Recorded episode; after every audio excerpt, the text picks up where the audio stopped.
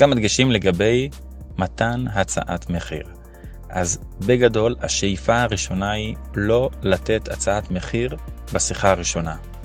הרבה פעמים אנחנו לא נהיה בטוחים במחיר שאנחנו רוצים לתת.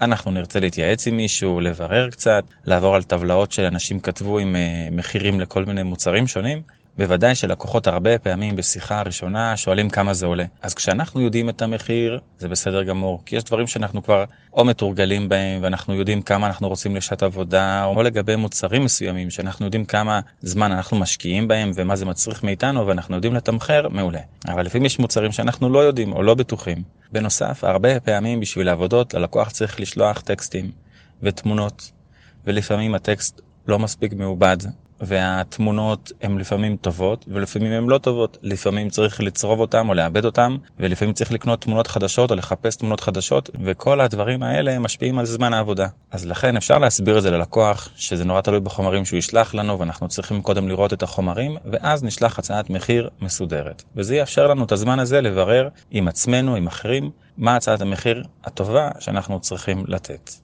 בשיחה שנייה או בהודעות אפשר כבר לתת את הצעת המחיר. עדיף לתת הצעת מחיר במייל.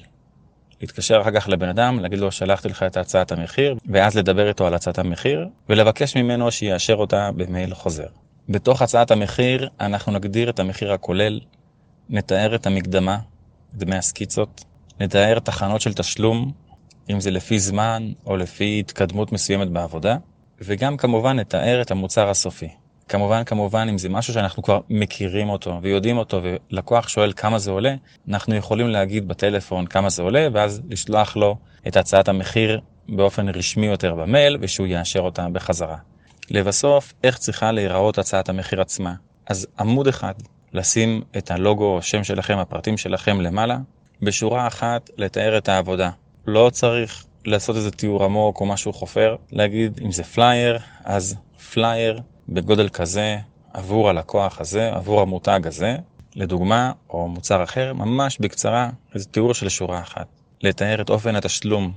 זה יכול להיות סעיף ראשון שעבור תחילת העבודה משלמים מקדמה שהיא לא חוזרת, ולא משנה אם עשו שימוש או לא עשו שימוש, להגדיר את התשלום של העבודה, וכמובן לצרף את פרטי החשבון שלכם שאליו יכולים להעביר את התשלום. יש כל מיני דרכים להגיש הצעת מחיר כמובן, זה תיאור כללי למסמך שאפשר לעבוד איתו בתור הצעת מחיר.